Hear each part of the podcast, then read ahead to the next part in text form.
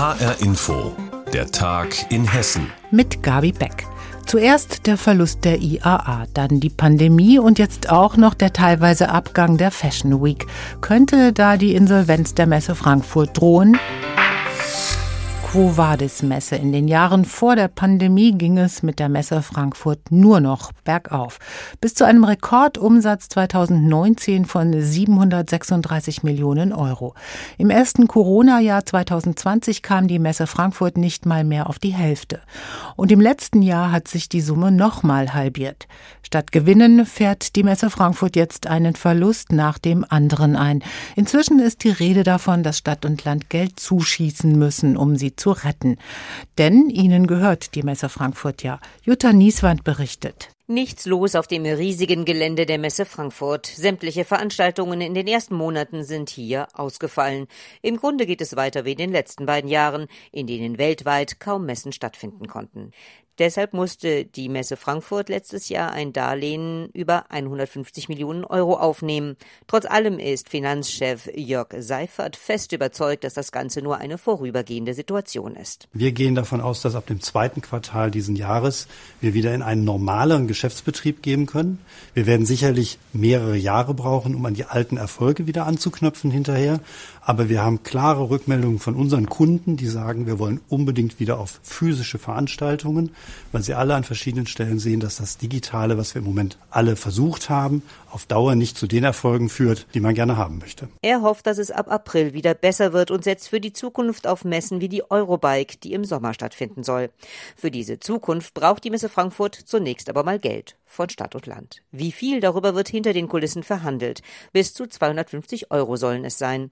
Bastian Bergerhoff, Stadtkämmerer von Frankfurt, spricht von durchaus nennenswerten Summen. Genaue Zahlen will aber auch er nicht nennen. Derzeit werden noch geprüft, ob eine solche Finanzspritze mit dem Wettbewerbsrecht vereinbar ist. Wir gehen davon aus, dass die Prüfung äh, positiv sein wird und wir gehen eben auch davon aus, dass es sinnvoll und wichtig ist, weil wir einerseits die Messe immer profitabel hatten und wir auch davon ausgehen, dass die Messe auch wieder profitabel wird. Und es gibt Studien, die sagen, dass ungefähr 30.000 Arbeitsplätze in der Region an der Messe hängen und auch natürlich erhebliche Umsätze und damit auch Steuererträge. Außerdem habe man im Gesamthaushalt der Stadt von 4 Milliarden Euro auch schon Geld zurückgestellt, um städtische Gesellschaften im Rahmen der Corona-Krise zu unterstützen, wie eben auch die Messe Frankfurt. Dass Stadt und Land jetzt tief in ihre Taschen greifen müssen, hat auch damit zu tun, dass die Messe Frankfurt bei den Corona-Hilfen des Bundes bisher leer ausgegangen ist. Denn die fließen nur bei behördlich angeordneten Messeabsagen. Doch Bund und Länder entscheiden das in der Regel kurzfristig. Die Messen aber haben eine längere Vorlaufzeit, müssen das also schon früher entscheiden. Ulrich Kasper, Präsident der IHK Frankfurt, fordert daher, Viele Veranstaltungen finden nicht statt, um Infektionsausbreitung zu vermeiden. Das ist im Interesse von uns allen. Und deswegen müssten diese Defizite von den Corona-Hilfen abgedeckt werden. Und der Bund sollte hier die erforderlichen Mittel bereitstellen, um der Messegesellschaft in dieser schwierigen Phase zu helfen. Dass die Messe Frankfurt in dieser schwierigen Phase einen Zuschuss ihrer Gesellschafter, also von Stadt und Land, benötigt, diese Ansicht ist auch Thomas Bauer, BWL-Professor an der Universität Ravensburg. Doch er sagt auch, diese Lage ist durch das Veranstaltungsverbot in der Pandemie entstanden. Tatsächlich aber ist die Messe Frankfurt in der Struktur der Messen, ähm, insbesondere der Fach, der Business-to-Business-Messen, sehr, sehr gesund, sodass äh, kein strukturelles Problem, sondern letzten Endes schlicht die äußeren Rahmenbedingungen die Krise und natürlich jetzt den Finanzierungsbedarf ähm, hervorgerufen haben. Und die Messe Frankfurt sei auch nicht in ihrer Existenz gefährdet, aber sie brauche jetzt finanzielle Mittel. Und da seien Stadt und Land auch gut beraten einzuspringen. Nicht nur, weil die Messe Frankfurt in guten Zeiten Gewinn abwerfe, sondern eben auch, weil sie für Arbeitsplätze und Einnahmen in Stadt und Land sorge. Finanzspritze für die Messe Frankfurt, ja oder nein? Jutta Nieswand ist der Frage nachgegangen. Haben Sie ein fotografisches Gedächtnis? Wahrscheinlich nicht. Denn nur ein oder zwei Prozent der Bevölkerung haben diese Fähigkeit. Sie ist angeboren und die Frankfurter Polizei macht sich diese Fähigkeit jetzt zunutze, um Straftäter zu identifizieren. Die Polizisten mit einem fotografischen Gedächtnis heißen Super Recognizer. Und seit knapp zwei Jahren läuft im Polizeipräsidium Frankfurt ein entsprechendes Pilotprojekt. Die ersten Erfolge sind heute Hessens Innenminister Beuth vorgestellt worden. Und unser Reporter Frank Angermund war dabei. Vanessa Stein schafft es in knapp einer Viertelstunde, sich rund 2000 Fotos anzuschauen. Das Bemerkenswerte dabei ist, sie entdeckt auf den Bildern in der Kürze der Zeit Menschen, die sie sucht. Und dabei ist es egal, ob die mutmaßlichen Straftäter eine Maske und eine Mütze tragen, ob sie sich die Haare rasiert oder gefärbt haben oder ob sie um zehn Jahre gealtert sind. Voraussetzung ist nur, dass Vanessa Stein schon mal ein Bild von der gesuchten Person gesehen hat. Ich habe dabei gar keine Technik, sondern ich sehe einfach eine Person und weiß, die Person habe ich schon mal gesehen. Ich ähm, habe mir da nie irgendwas überlegt. Vanessa Stein ist Kriminalkommissarin bei der Frankfurter Polizei und seit Mai letzten Jahres Super Recognizerin. Sie besitzt aufgrund eines fotografischen Gedächtnisses die Fähigkeit, Menschen wiederzuerkennen. Auf der Straße, auf Fotos oder Videos und die Qualität der Bilder ist dabei fast schon egal. Also man muss schon irgendwie was erkennen können, aber wir können auch mit einer sehr schlechten Qualität arbeiten. Es ist auch kein Problem, wenn die Person Maske tragen sagen, sofern wir ein paar Merkmale vom Gesicht oder von der Person sehen können, können wir die dann auch mit anderen Fotos vergleichen. Polizisten mit dieser Fähigkeit sind erstmals nach Krawallen in London 2011 eingesetzt worden. Damals sind hunderte Straftäter durch Super Recognizer gefasst worden und sie hatten eine deutlich höhere Trefferquote als die zusätzlich eingesetzte Erkennungssoftware. Die Münchner Polizei hat als erste deutsche Polizei Supererkenner eingesetzt und davon auf einer Tagung erzählt. Und Frankfurts Polizeipräsident Gerhard Bereswill hat sofort den Nutzen für die polizeiliche Arbeit erkannt. Und dann kam mir natürlich sofort der Gedanke, dass wir in Frankfurt die Videoüberwachungsanlagen der Stadt erneuern und ausbauen und äh, wie gut eben äh, die beiden Dinge zusammenpassen. Mit Hilfe der Universität Greenwich sind dann mehr als 1200 Mitarbeiter der Frankfurter Polizei getestet worden. Am Ende wurden 45 Super Recognizer gefunden. Von Mai bis Dezember 2021 sind durch die Super Recognizer mehr als 400 gesuchte Personen erkannt worden. Vom Trickdieb bis zum Messerstecher. Auch Hessens Innenminister Peter Beuth, CDU, ist von den Frankfurter Erfolgen beeindruckt. Und nach den Ergebnissen, die wir jetzt gesehen haben, werden wir das natürlich ausflächen. Ähm, wir müssen sehen, wie die Strukturen das in den anderen Präsidien so alles im Einzelnen hergeben. Aber selbstverständlich werden wir uns die Fähigkeiten der Kolleginnen und Kollegen in diesem besonderen Bereich zunutze machen. Super Recognizer aus München und Frankfurt haben auch Besetzer des Dannenröder Forsts wiedererkannt, trotz bemalter Gesichter. Auch nach den Ausschreitungen in der Stuttgarter Innenstadt sind solche Spezialisten eingesetzt worden. Diese haben auch die Fähigkeit, verschiedene Straftaten zu verbinden, wenn es sich um den gleichen Täter handelt. Allerdings kann Vanessa Stein diese Fähigkeit nicht abschalten, auch nach Feierabend nicht. Nee, ich sehe immer an verschiedensten Orten immer wieder die gleichen Leute. Ich erkenne auch Täter in meiner Freizeit wieder. Und wenn sie privat einen Straftäter erkennt, der gesucht wird, dann ruft sie ihre Kollegen, damit die Handschellen zuschnappen. Super Recognizer künftig im Einsatz bei der hessischen Polizei. Frank Angermund hat berichtet. Die Omikron-Welle hat längst auch die Schulen erreicht. Die Infektionszahlen bei den 5- bis 14-Jährigen steigen täglich immer weiter. Die Inzidenz in dieser Altersgruppe liegt in Hessen aktuell bei über 4000.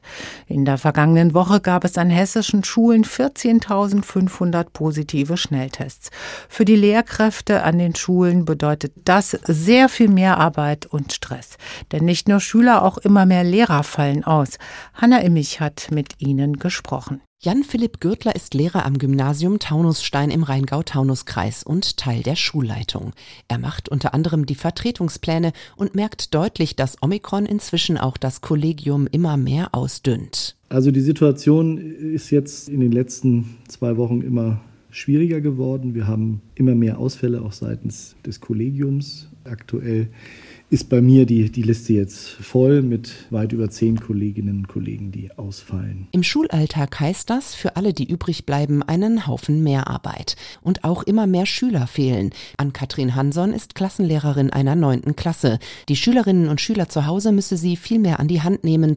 Nach zwei Jahren Pandemie spüre man außerdem, dass die Lernrückstände deutlich zunehmen. Ich habe die Erfahrung gemacht, dass die Elterngespräche viel häufiger jetzt stattfinden, dass es auch viel ernstere Gespräche sind, weil man merkt, dass die Kinder viel belasteter sind Da macht man sich natürlich auch Sorgen, wenn man merkt, dass das einfach psychisch so krasse Spuren hinterlassen hat. Und wir haben wirklich viele Schüler in, in der Schule, bei denen man einfach merkt, dass, ja, dass sie da jetzt wirklich leiden und Probleme haben. Und die brauchen wieder zusätzliche Betreuung durch Sie als Lehrerin. Dazu kommen die morgendlichen Selbsttests. An vielen Schulen wird mittlerweile täglich getestet, weil es überall positive Fälle gibt. Das geht von der Lernzeit ab und ist ein zusätzlicher Stressfaktor für die Lehrkräfte, die die Tests morgens beaufsichtigen, die Testhefte abzeichnen und positive Schüler isolieren müssen. Corona zeigt die Schwächen des Systems nur deutlicher, sagt Thilo Hartmann, Vorsitzender der Lehrergewerkschaft GEW Hessen.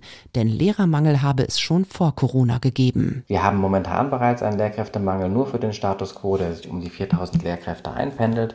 Wenn wir den Ganztagsanspruch in der Grundschule bis 2029 sehen, so wird sich hier perspektivisch ein weiterer Lehrkräftemangel von weiteren 4000 Kräften ergeben. Die GEW fordert, dass das Land Hessen mehr unternimmt, um dem Lehrkräftemangel dauerhaft entgegenzuwirken. Das hessische Kultusministerium zeigt auf HR-Nachfrage Verständnis für die prekäre Lage der Lehrer und verweist unter anderem auf das 150 Millionen Euro starke Landesprogramm Löwenstark, das helfen soll, Lernrückstände aufzuholen, aber auch Lehrer zu entlasten, indem Schulen zum Beispiel studentische Aushilfslehrer einstellen können. Lehrer im Stress mit Omikron, Hanna Immich hat berichtet. So ganz zeigt sich der Frühling ja noch nicht bei uns in Hessen draußen. Aber der ein oder andere hat schon so ein paar Frühlingsboten entdeckt, jetzt wo die Tage wieder länger werden. Ganz besonders bemerkt man das beim bunten Frühlingserwachen im Frankfurter Palmengarten. Nina Michaik war dort. Ein weiß-orangener Primelkranz umrandet leuchtend gelbe Narzissen. Lilane Hyazinthen recken sich über bunte Tulpen hinweg. Flankiert wird die Blumenschau im Palmgarten von Haselsträuchern und Federbüschen. Wer aus dem Einheitsgrau von draußen kommt, dem geht hier das Herz auf. Wie Brigitte Jungfermann-Reinelt und ihrer Schwester Waltraud. Man wartet auf die Sonne und da tun einem die Osterglocken mit ihrem äh, Goldgelb tun einem wirklich gut. Ja, die Komposition ist sehr schön gemacht. Das ist schon wirklich eindrucksvoll. Was im Palmhaus gut zwei Wochen lang bestaunt werden kann, braucht fast ein Jahr Vorlauf. Das Team um Dominik Heukemes plant und bestellt über das Jahr die Blumen. Rund 50.000 Zwiebeln müssen dann im Herbst eingetopft und ins Kühlhaus gestellt werden. Im Kühlhaus ähm, gaukeln wir diesen Zwiebeln quasi einen künstlichen Winter vor. Und dann ab Ende Dezember, also je nachdem, wann die Ausstellung dann losgehen soll, werden die Sachen dann tatsächlich in die Gärtnerei geräumt. Das heißt, die Temperaturen werden erhöht und somit fangen diese Zwiebeln anzutreiben. Bis das Arrangement so aussieht wie jetzt hier, ästhetisch gestaltet nach Größen, Farben und Formen, gehen noch mal drei Wochen ins Land. Das heißt, Erde neu reinfahren, Beete aufbauen und eine Woche allein, um diese ganze schiere Menge an Zwiebeln zu pflanzen. Draußen im Palmgarten sind die Frühblüher natürlich noch nicht so weit. Ein Spaziergang lohnt sich trotzdem, denn auch hier gibt es jetzt schöne Sträucher wie Kamelien, Hamamelis und Papierbüsche. Und selbst der Boden ist weiß und gelb übersät, worüber sich Gärtnermeister Jonas Glaser besonders freut. Also hier ist jetzt so ein Standort, wo die Mischung aus Winterlingen und Schneeklöckchen ein sehr schönes Bild schafft. Wir wollen es schaffen, dass die Zwiebeln sich selbst vermehren, standorttreu sind und wir nicht jedes Jahr nachfüttern müssen. Deshalb ist es übrigens auch im Sommer nicht erlaubt, bestimmte Grünflächen zu betreten. Die Erde würde über den Frühlingsblumen sonst zu sehr verdichtet werden. Um den Frühling auch zu Hause einzuläuten, hat sich Besucherin Jungfermann schon Stiefmütterchen auf den Balkon gepflanzt. Das sind gelbe Stiefmütterchen und da freue ich mich jeden Morgen drüber. Unsere Reporterin Nina Michaik war sozusagen im Frühling im Palmengarten in Frankfurt. Und das war der Tag in Hessen mit Gabi Beck. Alles Wichtige aus Hessen finden Sie auch auf hessenschau.de.